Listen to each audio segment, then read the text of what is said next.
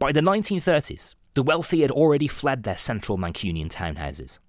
Rapid industrialisation and the commercialisation of the town centre had made places like St Ann's Square, Market Street and Dean Street undesirable to the wealthy. More importantly, industrialisation caused the value of land to skyrocket. Then, as now, landlords were quick to use these new circumstances to turn a healthy profit. What can we learn about Manchester's property market from centuries past? This is the Manchester Weekly from the Mill.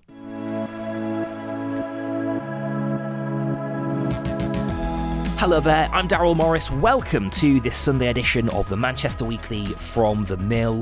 Well, housing in Greater Manchester is a hot topic, isn't it? One of the stories of our times. It was also one of the stories of Elizabeth Gaskell's times, too. And this week, in our Sunday edition and an audio long read, the journalist and historian Thomas McGrath gives us his historical perspective. The trials and tribulations of renting a middle-class house in nineteenth century Manchester. An audio long read, written by Thomas McGrath, read by me, Daryl Morris. My dear, it's one hundred fifty pounds a year, and dare I say we shall be ruined. Letter from Elizabeth Gaskell to her friend Eliza Fox, April eighteen fifty. Elizabeth Gaskell, the nineteenth century novelist and beloved honorary Mancunian, had every right to be wary of the high rents when she was house hunting in the leafy districts around Manchester in the early eighteen fifties. The one hundred fifty pounds annual rent on the pretty villa that she settled on in Plymouth Grove was exactly half of her husband's yearly salary. The Gaskells were only able to afford the house because of the extra income Elizabeth brought in with her writing.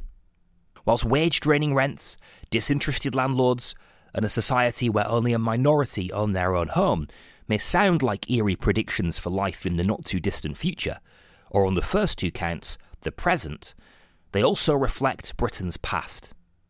In nineteen eighty, it was revealed that just under twenty-five percent of the population own their own home, and for the nineteenth century, the figure is thought to be as low as ten percent.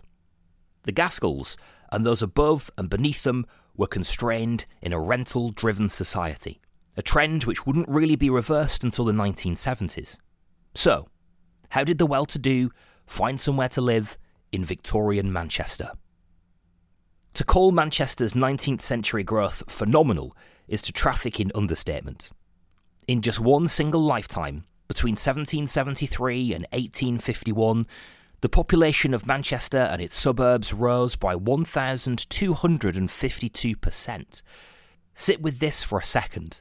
Imagine your city multiplying itself over twelve times and all the knock-on effects of this. This urban sprawl meant a small market town became a thriving metropolis. By the nineteen thirties, the wealthy had already fled their central Mancunian townhouses. Rapid industrialisation and the commercialisation of the town centre had made places like St Ann's Square, Market Street and Deansgate undesirable to the wealthy. More importantly, industrialisation caused the value of land to skyrocket. In eighteen forty, land in Piccadilly was worth sixty times more than it had been in seventeen ninety. Then, as now, landlords were quick to use these circumstances to turn a healthy profit. They could easily convert each floor of a townhouse into a warehouse and command a higher rent, or buy a few and demolish them altogether. There's a certain irony in the fact that now, almost two hundred years later, landlords and property agents have realised that they can turn profits out of the reverse, converting each floor of a warehouse back into multiple flats to bolster the city centre domestic market. The wealthy residents of Manchester were not necessarily bothered about leaving their town centre.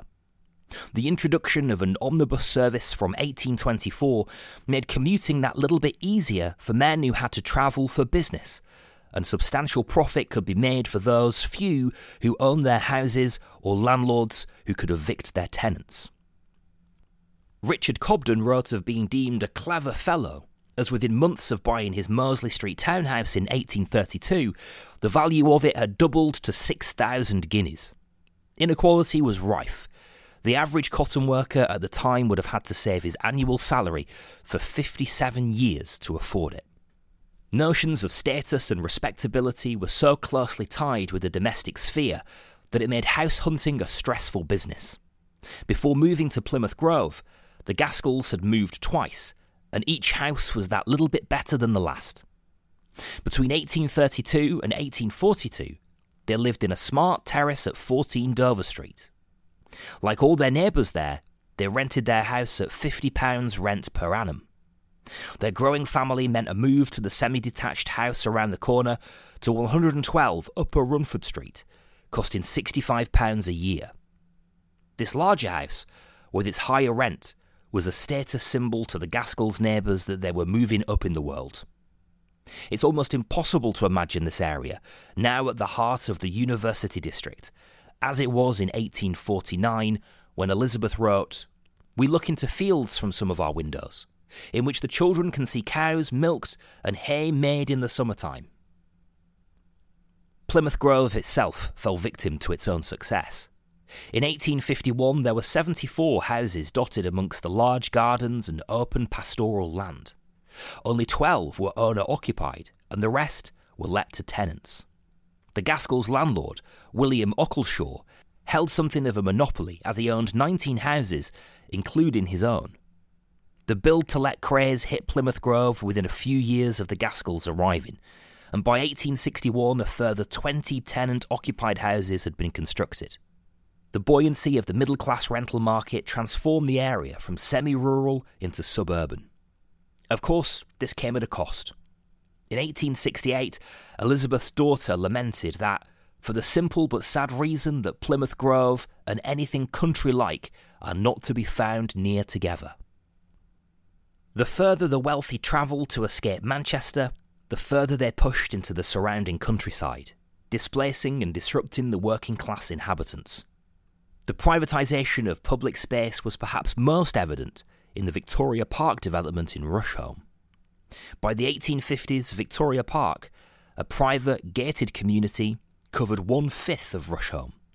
It had gas lighting, paved streets, and the residents of the park even employed their own police constable. Plus, non-residents had to pay a toll to enter the estate. All of which served as tangible reminders of the class divide and enforced the sense of closed community. Unfortunately, monopolisation of public spaces isn't exactly ancient history.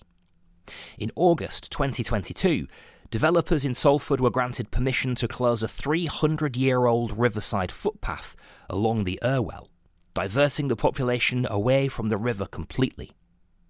Just as in the eighteen fifties, the popularity of a residential development might be ascribed to the privacy offered by it and the sense of elitism residents derive from this. Given the prevalence of renting, properties were more or less continually available. Word of mouth and newspaper advertisements were the main ways in which tenants could house hunt, and by the latter decades of the nineteenth century, these advertisements became more consistent in their style. They stated what the annual or monthly rent was, and they used phrases such as commodious or genteel to entice the reader, along with the descriptions of the room sizes, amenities, and, occasionally, who the neighbours were. Open houses were the only ways in which prospective tenants could actually see a property and have a good nosy at the interior. If they liked what they saw, there was a good chance that they could actually obtain some of the furniture. Fully furnished houses were rare, but auctions of household goods, often held inside the house itself, were common, especially if the tenant had died or someone was downsizing. Multimillionaire merchant John Owens, whose bequest founded Owens College, now the University of Manchester, loved nothing more than to poke around the auction houses of Manchester and pick up second-hand bargains. Financial savviness was clearly a keen concern for many middle-class families. As well as the rent, there were taxes on everything from windows and mail servants to carriages, dogs and horses. There was also land tax, police rates, poor law rates, and highway rates, which would be calculated based on the location and the size of the house. Tenants would then have to consider servants' wages, heating, lighting, water supply, and other household necessities. However, the length of their tenancy agreements and leases could at least put their minds at ease, a luxury not granted to working-class tenants. Occupation leases, which was a fixed-term lease of seven, fourteen or twenty-one years, were offered to the middle and upper classes as they were identified as more stable tenants due to their access to better quality housing and their perceived trustworthiness. As shown in the work of Peter Kemp, a result of this was that middle classes tended to move less frequently than their working class counterparts, but when they did move, it was over greater distances. These longer leases may have also been responsible for the general longevity of the renting market, as they allowed the tenant to have prolonged control over the interior of the house, which was usually the tenant's responsibility, and thereby make a house into a home. Who had the power? Tenant versus landlord. Although the house the Gaskells moved into was just over a decade old in eighteen fifty, it lacked modern amenities that similar properties had at the time. There was no gas lighting, nor a plumbed water supply, and these were services the tenants were expected to install. There were also ongoing problems with the drains, and this was the reason the previous tenants had left the house. Much to Elizabeth's dismay and embarrassment, the foul stench had eventually wafted its way into the drawing room, where it was commented upon. There was little the Gaskells could do but attempt to fix the problem themselves. Although their landlord had lived opposite them, upon his death, all his property was inherited by the executors of his estate, and the Gaskells were left with absentee landlords. Then, as now, there were many acrimonious relationships between many landlords and tenants across the country, regardless of class or status. The book Plain Advice to Landlords, Tenants, et cetera was published in eighteen twenty-eight, and within seven years it had sold six thousand copies. It was still being published over twenty years later, as frustrated individuals attempted to work out who was responsible or right or wrong. Even being middle class didn't guarantee protection against the whims of your landlord. In eighteen forty, Mister Dunnett was four years into his lease on a large house in Rusholme when the owner, Mister Holford, informed him that the annual rent had risen from fifty pounds to seventy pounds, and Dunnett could either pay more or move out. After giving up his lease, Dunnett found out that Holford had actually offered the house to a new tenant for just fifty-eight pounds a year, to which he stated, "Very well, I'm damned if Mister Holford shall have the benefits of my improvements," and commenced removing all the features that he had added to the house, including dismantling a conservatory, cutting away fences and gates, and digging up a line of rhododendrons. Holford took Dunnett to court claiming one hundred pounds in damages, but the courts were wary of Holford, a somewhat notorious landlord amongst his three hundred tenants, and Dunnett was fined just ten pounds, although he was still left with the problem of finding a new home. Change for tenants only came when the government began to take a more active involvement in housing conditions. State interventions in the form of the Rent Control Act of nineteen fifteen prevented greedy landlords from exploiting the families of men fighting during the First World War, and for the first time it highlighted the plight of many tenants on a national scale. Slum clearances and the development of social housing alongside building societies, more accessible mortgages, and post-war house building eventually changed the balance. However, the swinging pendulum of owning versus renting is now changing direction. It seems as though the twenty-first century will more closely mirror the nineteenth in terms of the housing crisis. The Office for National Statistics reported that home ownership fell for the first time in a century between two thousand one and two thousand eleven, whilst private rentals increased. No doubt this trend will continue when the statistical data from the twenty twenty-one census is released in coming years. We don't need a crystal ball to know this. Those of us based in Manchester and Salford need only look around us. The rental market is booming, and almost every scrap of land has flats thrown up on it, with the city centre being the most popular. The population of Deansgate and Piccadilly wards alone has increased by one hundred eighty-five percent from two thousand four to twenty nineteen. The suburbs have not escaped, and they are easily going through their fourth or fifth cycle of regeneration in the years since Gaskell knew them. And just like in Gaskell's time, renting in these choicest locations will become an expensive investment. According to the Manchester Evening News, rents in Manchester have risen by over twenty-three percent in the last year alone, and the B B C recently reported that over a third of all renters aged eighteen to fifty-nine are paying over thirty percent of their earnings on rent. Over one hundred seventy years might separate us from Elizabeth Gaskell's house-hunting days, but we are united across time by our ruinous rents. Postscript.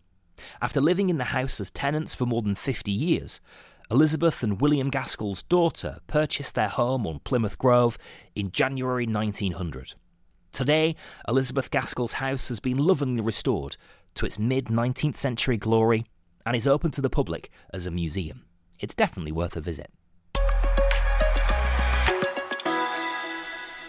Thank you for listening to this Sunday edition of the Manchester Weekly From the Mill. This week, an audio long read by the historian and journalist Thomas McGrath, read by me, Daryl Morris. Don't forget to like and subscribe. You will have the Manchester Weekly in your inbox twice a week. We're off next week for a little break, but Yoshi and the team will be back the week after, and I'll be back a couple of weeks from then. Don't forget, hit like, subscribe. You'll get us in your inbox as soon as we arrive.